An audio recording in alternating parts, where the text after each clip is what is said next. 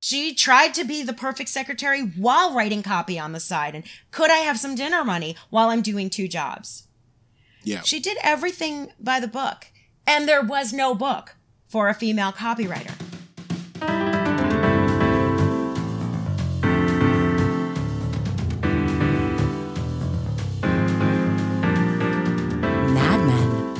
A term coined in the late 1950s to describe the advertising executives of Madison Avenue. They coined it. Sterling Cooper, Draper, Price, Cutler, Gleason, and Shaw. It's a mouthful. Welcome to They Coined It. I'm Roberta Lip, I'm Dan Jasper. and we cover Mad Men episode by episode. Hey, uh, we've uh, changed all our structures over at Patreon. Go have a look. We've made it more listener friendly. Uh, it's patreon.com slash they coined it pod. Come on over. We do stuff there. And it's the best way to support us.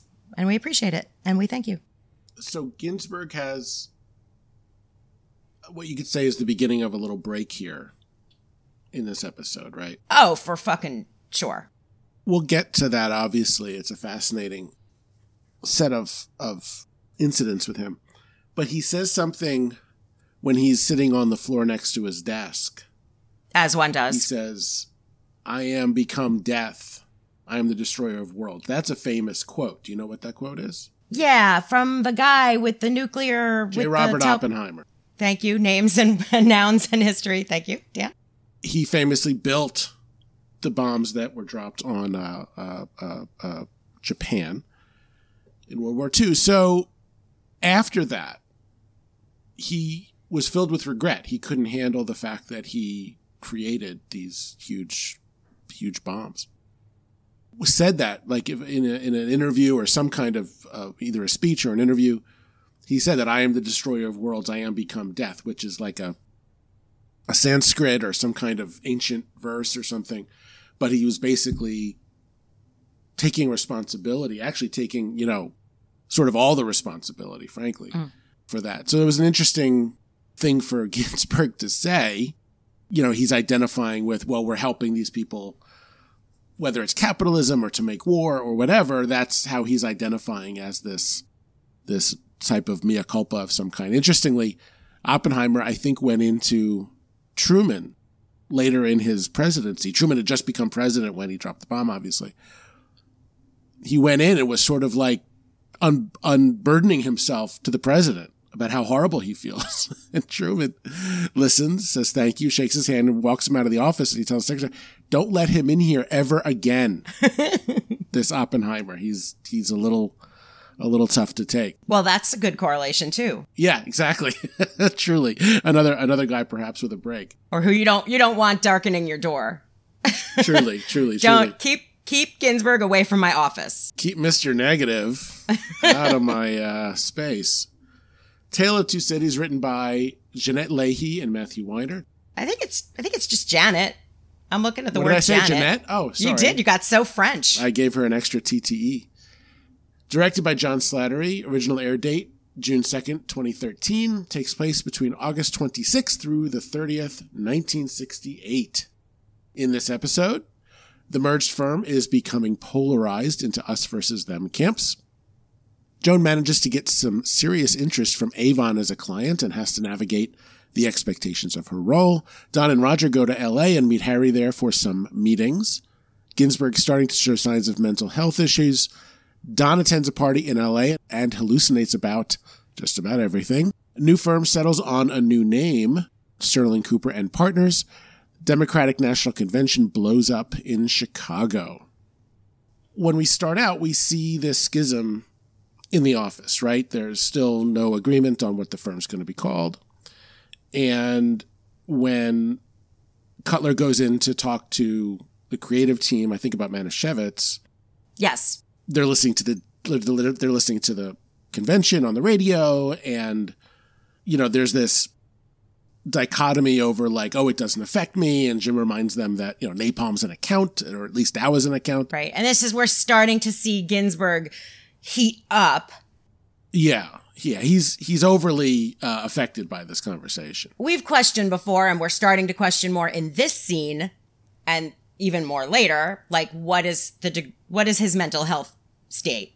But he's fueled by this Yeah. sort of conflict about that he works for the man, basically, and that he, you know, he's uh, Abe working as in Peggy's job, if you will.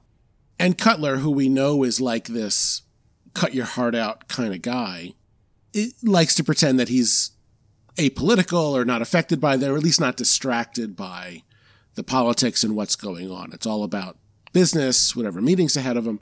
So this is a huge blow up in the in the creative room. He's checking on Manischewitz because he's covering it for Roger when Roger's going to be in L.A. Yeah, there's a. I mean, it starts to get heated, and then Bob Benson comes in to and tries to like s- make it smooth it over, and Cutler tear like what the hell? Like it was a wildly reverse. I don't know. I was shocked by it. Like yells at him. What the hell? It was I, how many times have I told you not to be down here? It was very weird. Then he goes into Ted's office and is like, "We fired the wrong people." Right? Like it's a very us versus them conversation. And uh, even though there's no SCDP people in the room, Ted's trying to be a peacemaker. You've got to work with these people, and we've got to become one team, and all the rest. Ted's also got such a great way. I love this. I love Ted in this scene where he's you, that that background of familiarity that the two of them have. Cutler walks in just kind of normal, and Ted goes, "You're mad," and it, it's kind of peppered throughout that scene that Ted really knows who he's dealing with, and we don't. We're just getting, you know, you talked, you said something about his sharkness I'm just getting to know it in this episode. Like what like what he ends up doing mm-hmm. throughout swimming the shark shark waters is pretty intense. Because he walks out of that he walks out of that. You're right. He walks out of that office like it seems kind of quiet and resolved. But that's not mm-hmm. it. No, he's not. He's perpetuating the us versus them. He's not interested in a resolution here. You know, that's how things kind of get started. Like that's just out of the gate, and it it kind of it, it kind of goes through the episode like that, right? Like there's a lot of that. You know, and, and ultimately what happens is uh, they find out Manischewitz is in review. Let me ask you something. Yeah, was the next thing that happens in this in this piece is that Cutler goes back to Bob after screaming at him like that, pretends it doesn't happen, and says, "Hey, do you want to cover Manischewitz for me?" And it's because he didn't want to. Well, this is what I want to ask you. I thought at that point that it, he's setting Bob Benson up to get fired. First, he says, we should fire their, they fired the wrong people. And he was clearly coming from uh, the Ginsberg perspective. Regardless, we fired the wrong people. He yells at Bob. He has this talk with Ted. He sends Bob to Manischewitz. Yeah, because he says, "I believe in you, Bob, but you're untested." Well, how does he know if he's not a CGC guy? It just seems to be way too familiar. I don't know. Ted knows that that Ginsberg is lightning in a bottle. I mean, he could actually know who the talent is by now in order to assess who should Yeah. be gone. Because at the end, obviously we're jumping around for this, but like the Manischewitz meeting ends up, it's Bob and Ginsberg, and they find out that Manischewitz is putting them on uh what's the phrase? In review. In re- putting them in review. And then that's when Roger says, Well, we knew that anyway, which I think he should have told Jim Cutler. But also, at the beginning, I thought he was putting Bob in it to blow it. But then when he ostensibly blows it, he takes all the responsibility back until Roger says, No, it was me. So, I, like, I don't know what the fuck Cutler was doing there. I I, th- I think where we're supposed to get to here is the important thing, which is there was a great meeting in Chevy, which Ted's responsible for. There was the Avon thing, which they took care of without the bosses from the other side. Manischewitz goes on their side of the ledger, not CGC's. And so it's very much a keeping score kind of a mindset, right? We, we we're we're plus two, they're minus one. Let's keep it that way, which obviously is not the way it ought to be. And where they get to at the end of the episode in terms of the name is they resolve Sterling Cooper and Partners is the name of the firm, no more CGC. And it's, as Bert says very eloquently, it's equally offensive to all. And it is a good name. It's yeah, it's a very good name, and the ampersand, and you you can already picture it before you see it, and of course we Absolutely. we've seen it. But um, later in the episode, Cutler is back in in Ted's office, and Ted says, "You're splitting the place and not in half." So that's when it becomes. That's when it's said. You Yeah, know, that's when you really start to see that now Ted even sees what Cutler is doing. And so, and the reason I bring that up now is because this name compromise was very much a wink over to we're, we're giving this over. We're giving a little more power in the name to Sterling Cooper when really, you know, these guys really are putting the coup back into Sterling Cooper. At least that's what I'm mm-hmm. seeing in this episode. Yeah, no, I think that's that that's pretty interesting. I think what we're supposed to get get the sense of is that there's this kind of detente at the end that we we do come to a place where everyone's given up a little bit, names on the door and all the rest, and we're going to go with something shorter and frankly more elegant that I think everybody could get behind. I think everyone in that office is supposed to think that. I, Yeah. I don't know if I'm supposed to think that. That's what I'm saying. Well- You've got that that he says that to uh, Ted says that to Cutler very late in the episode, and it is Cutler who is who we now know we can't trust as far as we can think about throwing him. Right, but he begrudgingly agrees to this too. I think it's his idea. Maybe, but but detente isn't uh isn't a forever peace. Detente is sort of like uh uh you know a little bit of a ceasefire and a little bit of uh it's okay for now kind of thing. So I think that's what this represents. Fair enough.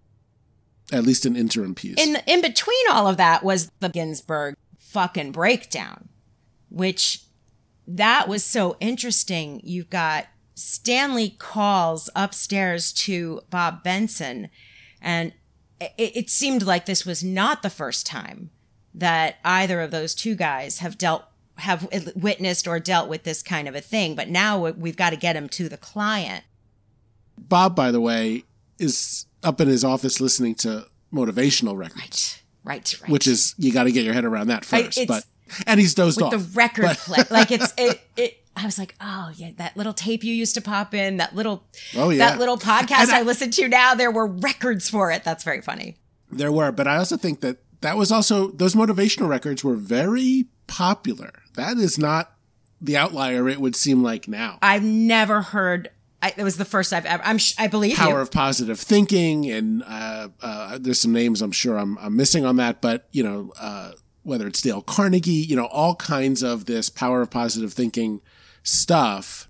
The movie uh, The Founder, which is about Ray Kroc, who founded McDonald's, oh, it's a fucking fantastic movie. great film.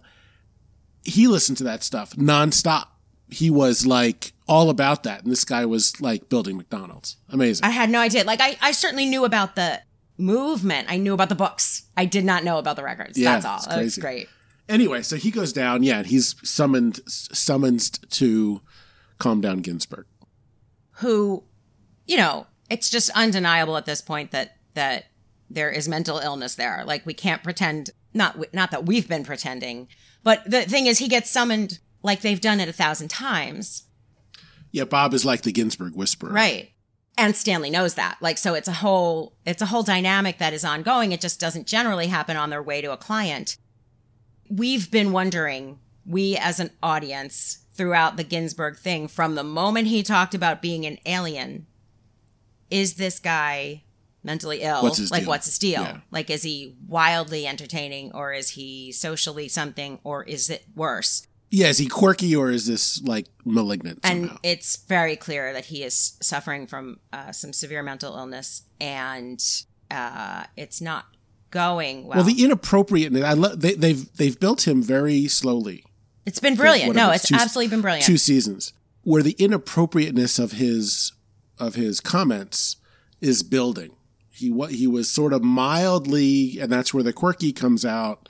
Uh, the, the quirkiness is, is is you're wondering about that. He's mildly inappropriate with Don early on. I don't know from that first interview with between him and between don and peggy I, I don't know if that was mild Eh, I'd, I'd say it was pretty mild. Yeah. it came off maybe quirky but uh, Well, that's what I mean. You're not instantly going, this guy's mentally ill, but slowly oh, from there to here, There's been this kind, you know, the stuff with the the the shoe company and you know all Yeah. the all the various points in between. the- Obviously, the the being born in a concentration camp. So yeah, there's a lot a, a, a lot of evidence and nothing that you'd like hang your hat on Until now. Until now, you know. Yeah, and and he reminded us that um, he's the only one of them that doesn't take drugs.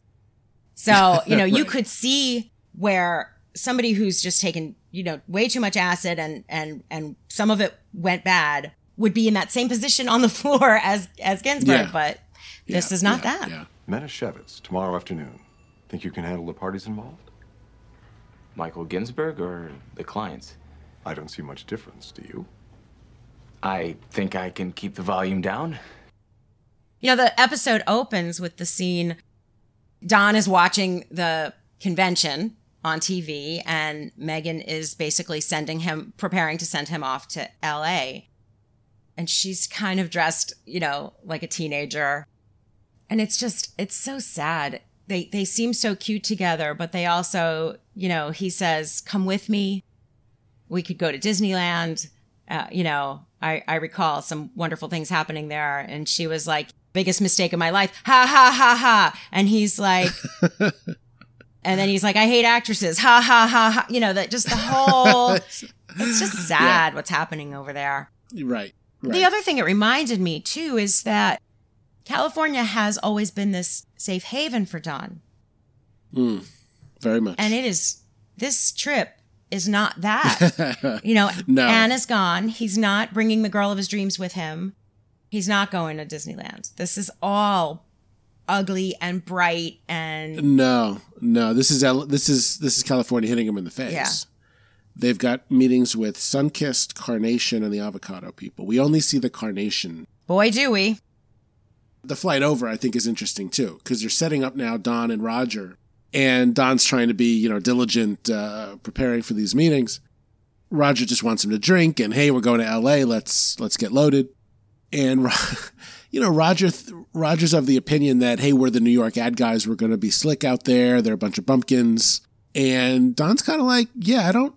You shouldn't really look at it that way. These guys spend real money. He he gets understands. it. I think it's it's all that um, rockets and space account stuff that I think he went out there for a number of times, and all the money that came in over over really the course of the '60s from these defense contractors that told him it's it's the real deal out there. It's not what you think. And Roger's not there yet. Roger's still in New York, 1962. You know, we're the conquistadors, he calls them, which I don't even know what that's supposed to mean. You know, you're setting, you know, Roger, you can tell Roger's like setting himself up for like this huge, you know, also to get hit in the face. Yeah, this, that, that's not what this is anymore. If it was once ever that, it's not that now. Right. Right. That that meeting It was fascinating. where you basically you've got they start to talk about the protests and the uh, you know and the convention and the and the violence and it's you're kind of like oh god you guys have the wrong take on this and then the big honcho comes in and shuts it down we don't talk about politics but then what he ends up saying is Except so for- much worse Yeah. and it's just like ah these guys but i gotta say roger they are losing them they are losing them Until. and then roger comes in with one of his fucking rogerisms what Yeah. was it i know your ex-girlfriend hurt you yeah, but we're here now. and he says it and you're going like oh god no roger no no and you could see the it just warms everything it worked like how did it work It does. No, it did it work? it, it absolutely it absolutely did that. But but listen, they weren't there to fuck around either. You know, what's with life cereal? This is a conflict for. Do you understand how we see this? They're not uh they're not suffering fools. So yeah, it's a really interesting and and just by just by bringing up the Reagan's name, calls him Dutch Reagan, which is great yep Uh, just by bringing up Reagan, it's sort of like, yeah, we're kind of preparing to take over the world from out here. So, you know, cool, cool your jets there, there, white hair. sunny yeah Um, yeah, it was really, it was really fascinating. Really, really fascinating. Um, so they're out there, and while they're out there, It's really Harry's show. Listen, it, to Harry's credit, we are now getting a sense of what Harry's been up to. And Harry, Right. He's not fucking around either. Well, he is fucking around, but he's not. He's taking his job seriously. it looks like he isn't, but by how he's taking it seriously. But this is how to take your job seriously. You don't take Well, it's meetings. kind of the California ethos, right? It's casual, it's laid back, but they're preparing to take over the world. Yeah, you and you don't take a meeting. You go to a party. You don't hand out a card. You just say everything's groovy. What's Roger wearing at the party, Roberta? Is he wearing an ascot? What am I going to say he- about he's Is wearing, he wearing an an ascot? ascot? He's wearing a big fat ascot. Okay. Uh, So I, it's really all we need to know. We can we can end the podcast here. Roger I wore think I ascot. have an ascot blind spot. You must. Um, but you're right because who's the biggest asshole at that party? Although he does save Don's life, I guess. I, I, I guess so. Uh, my favorite line there is uh, Danny Siegel. This will be fun. Come on, this will be fun. What I love about that, I mean, that is so meta because let me remind you who Danny Strong is. Not that he was a loser of any kind. He was an actor. He was he was uh he had a prominent recurring role on Buffy. And then Mad Men for a season. But in between, he's gone on and sort of you know, halfway taken over Hollywood. ma- he hadn't Major guy. he hadn't yeah. taken over Hollywood yet, but he already by by this time I'm uh, pretty sure he already had the first HBO film. Was it Recount? Was the first one? Oh yeah, he did recount. He did Yeah, recount. for sure. For sure. Yeah.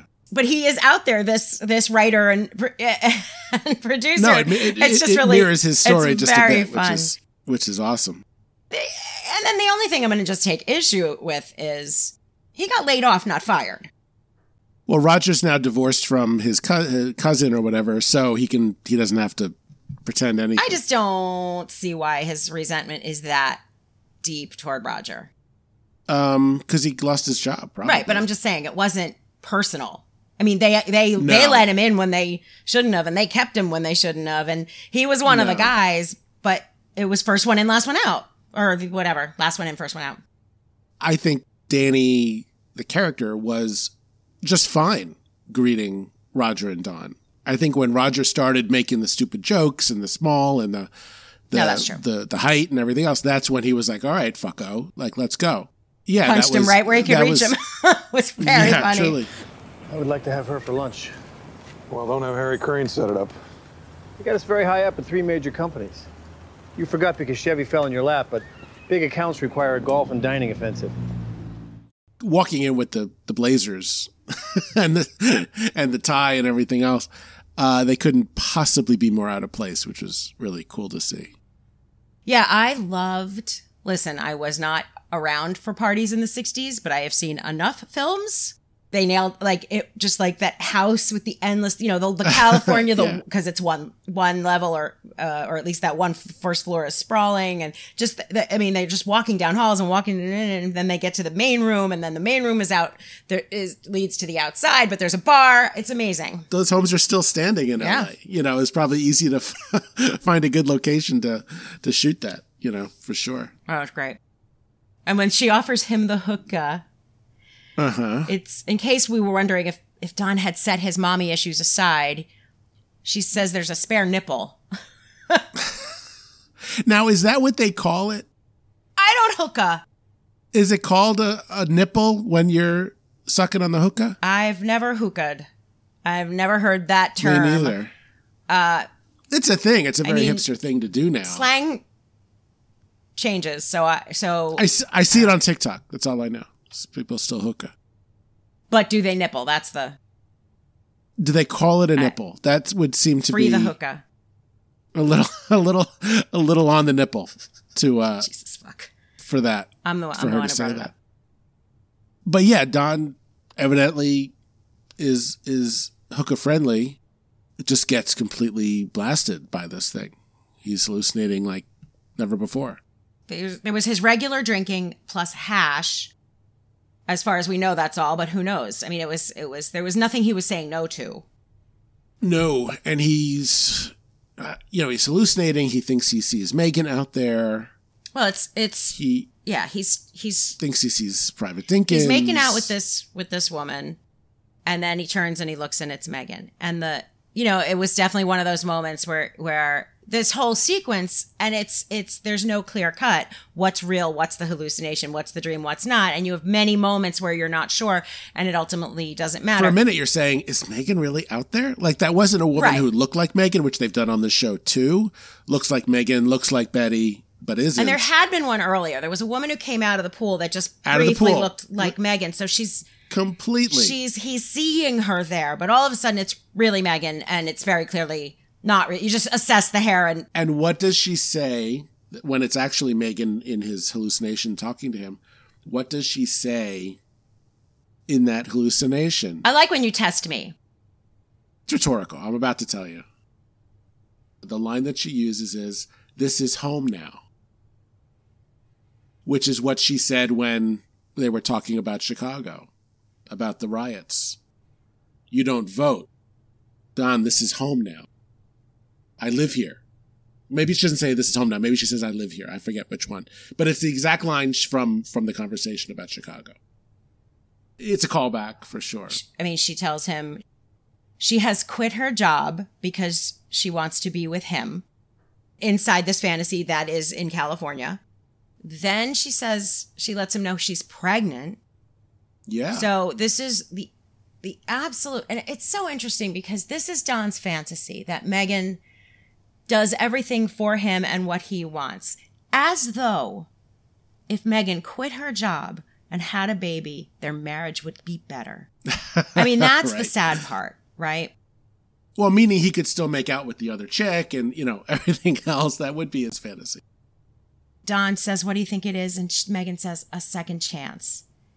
It's just, mm-hmm. no, Don. So Don does the only thing he can do, which is try to drown himself in the pool. He walks right into the water, just like his ad, just like when he goes to LA, you know, California the other times, except it's a more peaceful walk. And she even said earlier, go for a swim. It always makes you feel better. There you go. Now, I've been keeping track. Don passes out now. This is the the eighth time. Let's check the tote board. Is it the eighth time? What do you got? He passed out. He you either pass out or or you know, uh get unconscious in one way or another. In the jet set, in the new girl, 723, the suitcase, mystery date, the phantom, the crash, and in Tale of Two Cities. That's eight different times in six seasons we've seen Don go unconscious. Sounds like a lot. I think he was dead this time. Yeah, this I was think a he probably real, was uh, dead. a real incident. This was this was And we don't know it's real. We see him face down in the water. We think it's Don. That's his coat. What's going on? And then we're like, what's he going to wake up and be, you know, making out with that girl again? What, what point are we going to go back to? It's like, no, no, no.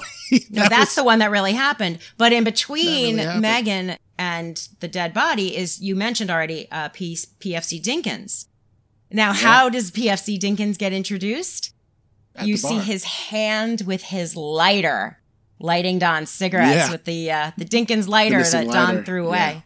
Yeah. But he, but it's all this death stuff that has been swirling around that is obviously that Don is obsessed with. Dinkins says, "My wife thinks I'm MI, MIA. I'm actually dead, and he's only got one arm." And Don doesn't understand. Don thinks that de- that death is going to be better, and then Dinkins is like, "No, Don- dying doesn't make you whole. You Death doesn't make you should whole, See right. what you look like. That's that's the." Then he goes outside and sees his body. I'm really thirsty. There's a pool full of water out there, Don. I told you that's not my name. originally watching this the first time, I could give a shit about any of this. N- none of this was interesting to me. I found it really boring.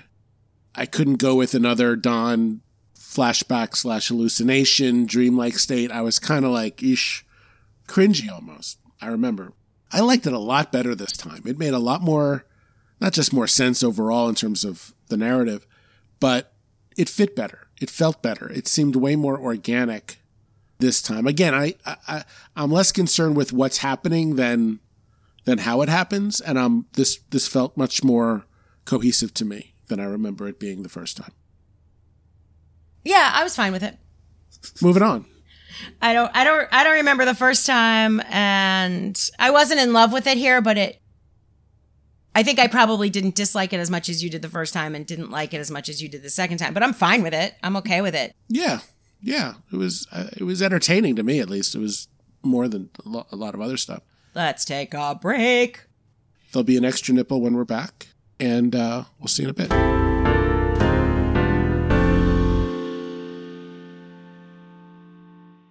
Joan's having a big day. It's not a day, you know what I mean?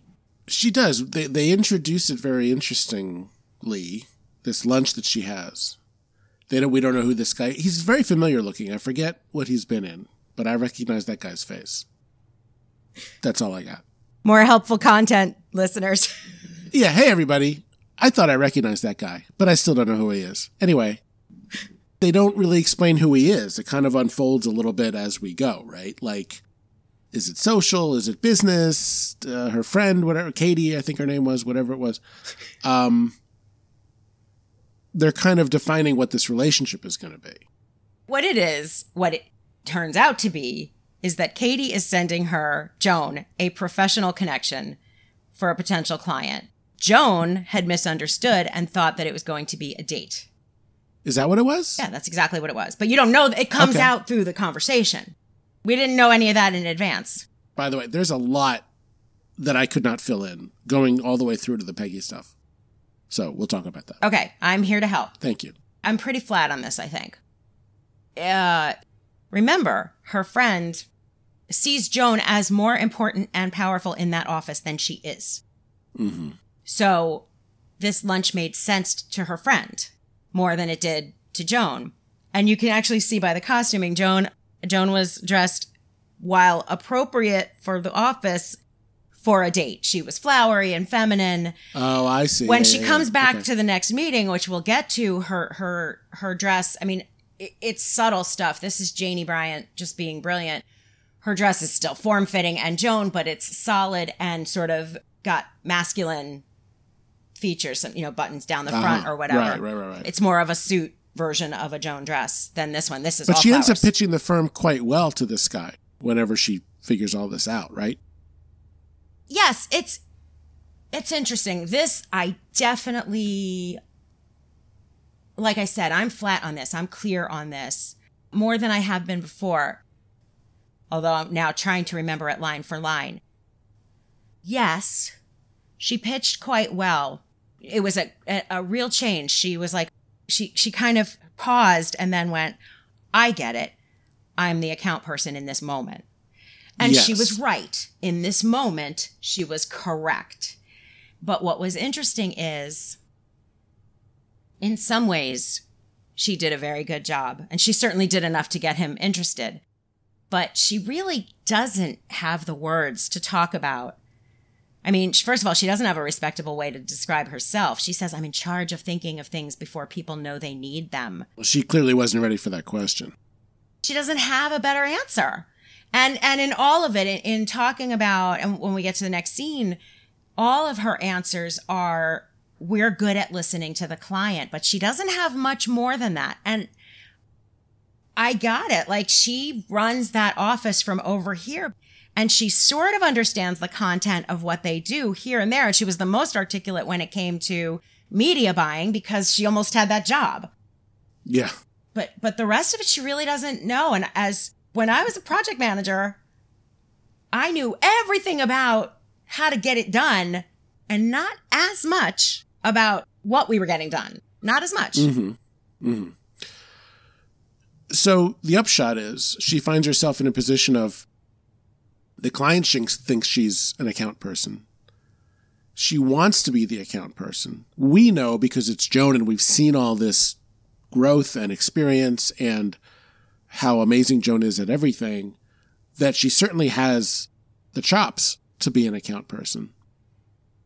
It's set up as so many things are in the show as like this triumphant moment for Joan oh she's going to be this is her path she's now a, she now has the gravitas to sit with clients and not only be a partner of the firm but actually handle their business. And this is great. And wow that'll be awesome. And what she quickly learns is you know she gets stay in your lane basically. Yeah. and pete who is i feel like nowadays not that there's not a line between account work and everything else. We've talked about it. What does an account person do and all the rest? Roger's proficiency at it.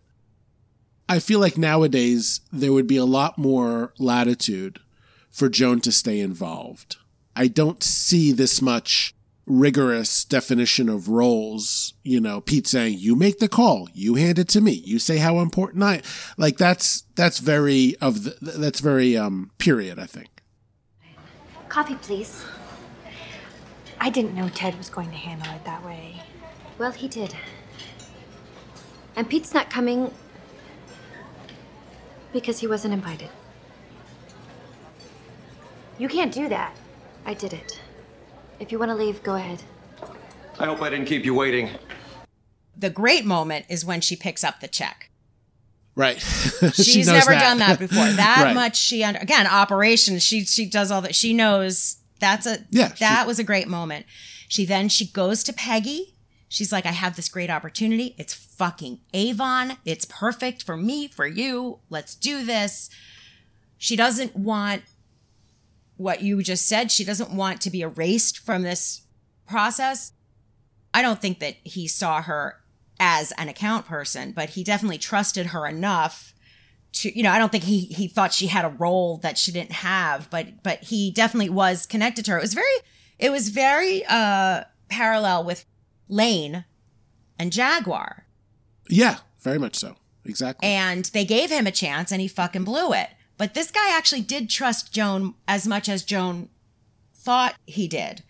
What to what you're saying, I think the way it would happen now, here's what you said before that. You just said um that Joan definitely has the talent or the skills or the something. Chops. The chops, that's right. But she doesn't have the skills. And she does have the talent, but she doesn't have the training. So Right. what they should have done is brought her in and been like, you follow my lead. Hel- yeah, hold her hand through it. Yeah. What they would do today, if somebody said, listen, I just did this thing and I've always been interested in account work, and they'd bring them in as a quieter Yeah. junior account person.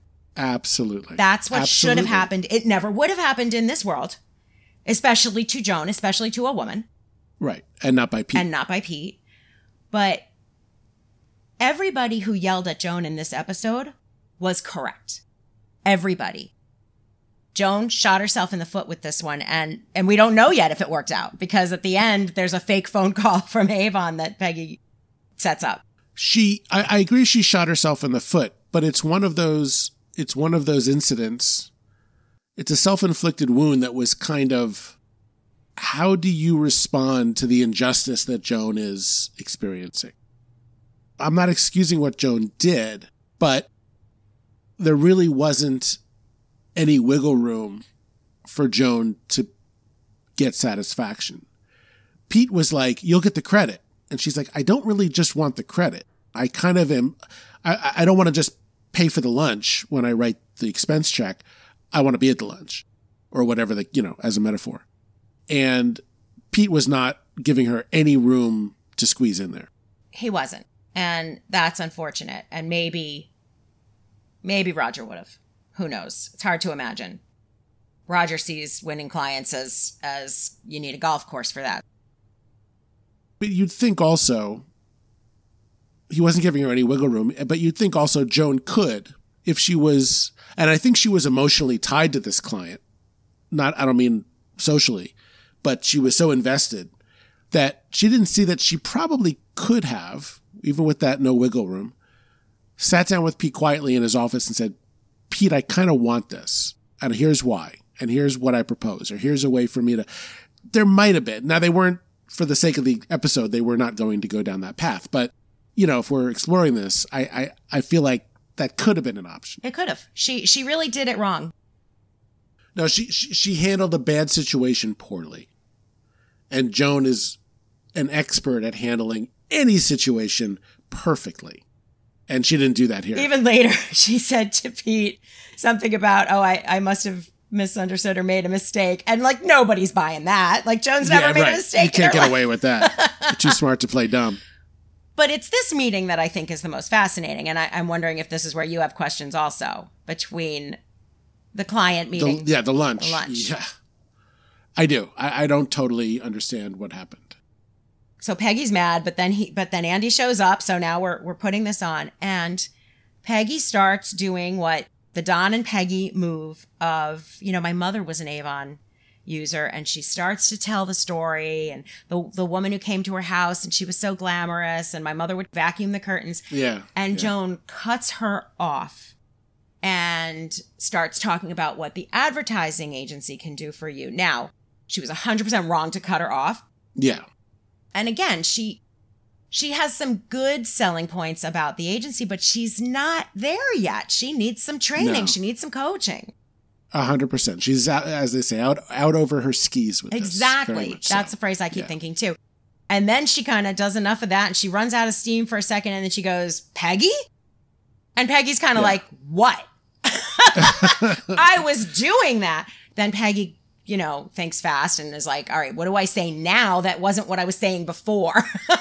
right. Well, Peggy starts off off with this um, personal connection. That's right. Which is a great way to engage the client. Right. You're kind of easing into the conversation, and you share a little bit about yourself and the way that it connects to their brand and what they're doing.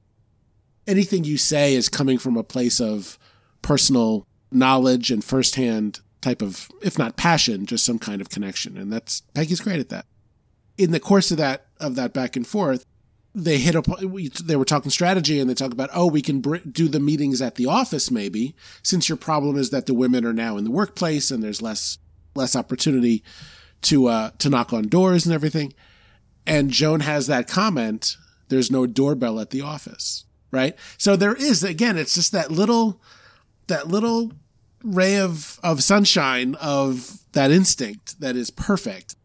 it's the old camp for anybody who doesn't know the old timeless campaign was i mean now people associate it with book of mormon but the doorbell was avon because the avon Right. ladies here Absolutely. Because this was a brand that was sold door to door. It was not, there's no storefront or anything else. So, again, that amazing instinct that's just not grounded in enough practice and That's right. Polish of a Roger or even a Peggy. or even a peggy. So they get back to the office and they start having this argument. This is where I kind of fall off a little bit. peggy and joan? Joan, yeah. yeah. Joan's wrong. Peggy is you shouldn't have done that. It's gonna blow up. You know she doesn't say you put me in a bad position right? Which she did. Hmm But what's wonderful in this episode is that Peggy continues to root for Joan throughout it. And so and that was a moment where she did, but but Joan Joan is just defending herself by saying to Peggy, "You had a chance. Why can't I have a chance?" And Yes. there was Peggy going, "Yeah, and every day you told me I shouldn't do it and couldn't do it." Uh-huh. And it goes back and forth like this. And listen, we love Joan. And we forget she was hard to love as it related to Peggy in seasons one and two. Yeah. She she was terrible to Peggy. She was absolutely begrudging. She did not understand why the hell what she was doing. She thought this is no way to get a man. And Peggy didn't forget that and doesn't actively hold it against her. But don't you tell me that supporting a woman's career change and Peggy also what she also says is, I came up through the ranks. I actually worked. And then that's where Joan is like, oh, yeah, well, because Don pulled you. Right. And and that's I'm going back to you know, you got a chance to change your path. Why can't I? And I'm saying like that's just so incongruous. That's so Well, yeah, because she's not doing it the right way. But yeah, Peggy's not upset that Joan wants to No. work an account. She's upset that she sat her down with a client without Pete there and the right way. I mean, it's it's the the how versus the what. If nothing else, Peggy is very respectful of the process. I mean, the most transgressive she's been is with the ham and, and Yeah. doing the PR stunt with the ham. Yeah, yeah. But even then, she knew what she was doing. Like she knew the why and the, and the and that and what how it all fit in. She was just unapproved and got out of hand. what I don't think Joan ever believed, she sort of said, but never, I don't think believed, is the best thing for this client is me. Yes. And we all want to believe that. And you're going to go in and blow it, Pete. That's not what she said. This was about Yeah. her. And Peggy wanted what she wanted, but she always understood that she was serving the agency, that she was serving the client, that she was serving the project. And Joan didn't understand that in this instance. She was not serving the agency for sure. Right. Right. She went scorched earth, and Peggy never went scorched earth. Peggy followed the rules. Yeah. Well, w- w- within, w- yeah, right. part. Within, Uh, once she was able to switch lanes, she stayed in her lane. But even when she she asked Joan's permission, and you know, she the whole time she tried to be the perfect secretary while writing copy on the side. And could I have some dinner money while I'm doing two jobs? Yeah. She did everything by the book, and there was no book for a female copywriter. Right. And she didn't go behind anyone's back to do what she did. This is what this is what I'm saying. And then the, and then the other piece of it is she said she's uh, Joan says the thing about about Don, you know, pulling you along, whatever Yeah. she says, and Peggy says, I didn't sleep with him. Which Joan takes as a Jaguar reference. And maybe Peggy meant it that way, but she didn't deliver it that way. I don't think she did. That that's the part that, that was a big part of my Yeah, disconnect. that's it was like, might- wait a minute, when did this suddenly become about Jaguar? Only because Joan and the audience, with you know, the audience is omniscient here. We know that she didn't sleep with with Don. We don't know what Peggy knows or doesn't know about Jaguar, but the rumors are certainly Yeah, out Peggy there. knows everything because everybody knows everything, and Peggy knows all of it. Right, but it's not all explicit. So, yeah, I don't think Peggy was making a Jaguar reference at all. She wasn't saying, I didn't sleep with Don. I didn't sleep with someone to get where I am. And Joan, you know, the th- the skin is very thin on, on with that. Well, on both of them. Because she Yeah. said, because Joan didn't That's say right. anything Yeah, about both sleeping them, with Don, truly. but Peggy always, always remembers that everybody assumed that she slept with Don. That's so so they true. each heard the thing that Yeah. neither of them said. There was a button for each Yep. of them that was sort of pressed, even though neither of them was really trying to press Neither those of them rang that doorbell. Oh! Oh, see, you just brought it back. Come in. Mr. Campbell wants to see you in the conference room. Oh. And what is it regarding? Avon sent over a box of samples to the girls, and Diane opened it, not me. I'll be right in. So the way this wraps up is everybody gets back and everybody's mad and Pete rips her a new asshole. And again, I'm gonna, I mean, Pete was right. Pete was right a bunch of times in this episode. And because he is such a scowling motherfucker, nobody listens to him anymore or ever did. But he was definitely right about this. You did this wrong. You shouldn't have done this. And then Peggy sets up this fake Joan, Avon's on the phone for you moment. Yeah. I just want to do a costume thing. When Joan meets Andy for what she thinks is a date, she's in the flower dress. The next time she comes back, she is in a solid blue, like a turquoise, with yellow pumps. And then the next day that we see them in the office, when after they've had this fight, after she and Peggy have had this fight, Peggy is wearing a blue suit with yellow pumps. Ah, So that is how, I mean, again, this is, I learned this shit from Tom and Lorenzo. Now I see it without reading it. I look for what's, what, where's continuity? And I just noticed that outfit on Joan. And then the next, I'm like, look at that. So when Peggy, the day that Peggy comes back and is on her side, that's a way you know that.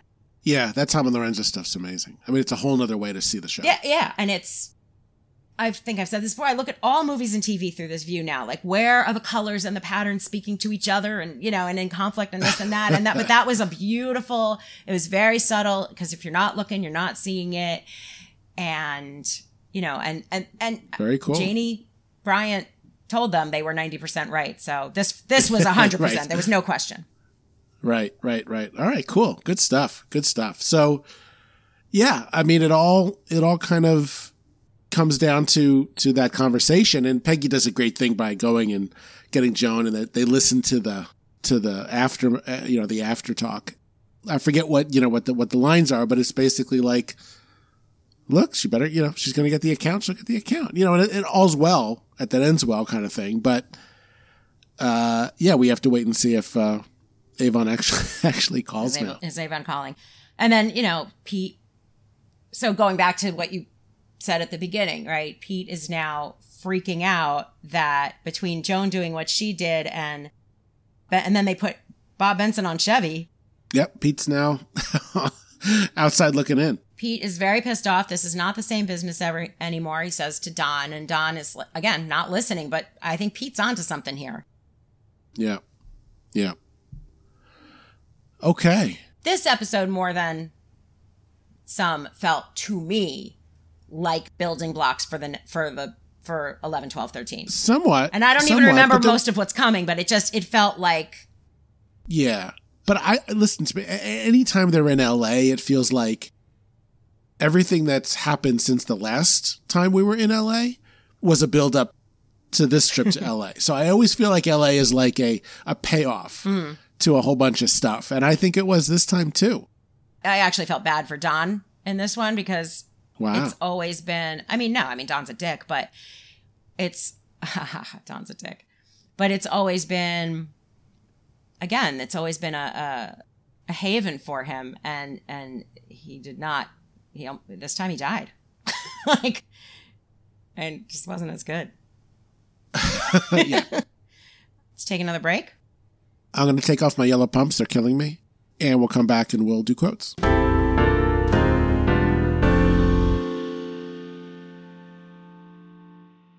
what's your quote dan Uh, they're flying back from L.A.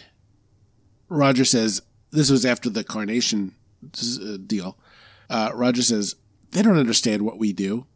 Don says, or do they understand it thoroughly? They don't understand what we do is is like the mantra of everybody at Sterling Cooper, right? Like like Don says it, Roger says it, Pete says it, everybody's and it's not not even just advertising, right? Everybody everywhere thinks, you know, they don't know what I do. So it's it's almost a cliche. But here, you know, after this whole thing, especially the conversation they had going out to LA on the plane, coming back, Don's trying to say like they're not bumpkins, you know, they're not they're not pushovers. It was a great sort of button to that whole that whole ethos of they don't understand what we do. He's like, eh, I think people are starting to get Kinda. it, Roger. yeah yeah, great line. What's yours? Andy Hayes is the Avon maybe client. And again, they're they're they're talking about what's the strategy currently? What are the ads currently? I mean, that was one of the things Peggy asked, right? Was uh what do you think of their current campaign? You know? Yeah. And the line was, I don't I don't know if we want to try to be groovier or nostalgic.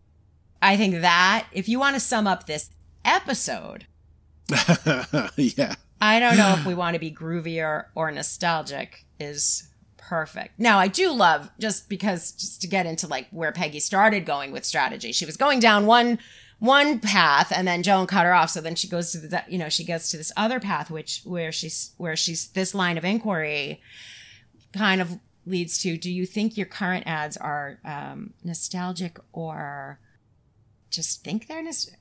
Now I don't remember. Uh, she says, "Are they unintentionally old-fashioned?" And that's where he starts to, aha, yeah, you might get it, you know, kind of thing. Yeah. And that's, I think, his response was was what you said, groovy or nostalgic.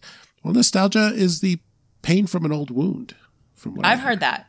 I've heard that. you know, and we, it's not the only time we hear groovy this episode, because Ted, groovy to Joan about Avon. One of the other things I, I just noted uh, was, and I can't remember this woman's name, uh, that the one he was making out with at the party, but but when Megan walks over to them, the other woman says, "Is that your old lady?"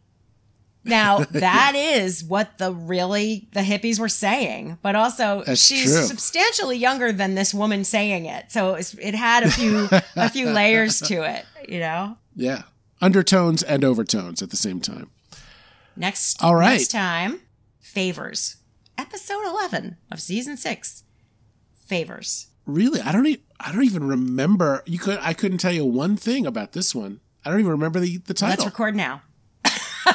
Let's do it. Let's try to do the episode without watching A first. double decker. All right. We'll see you next time. Thank you so much for listening. Bye, everybody.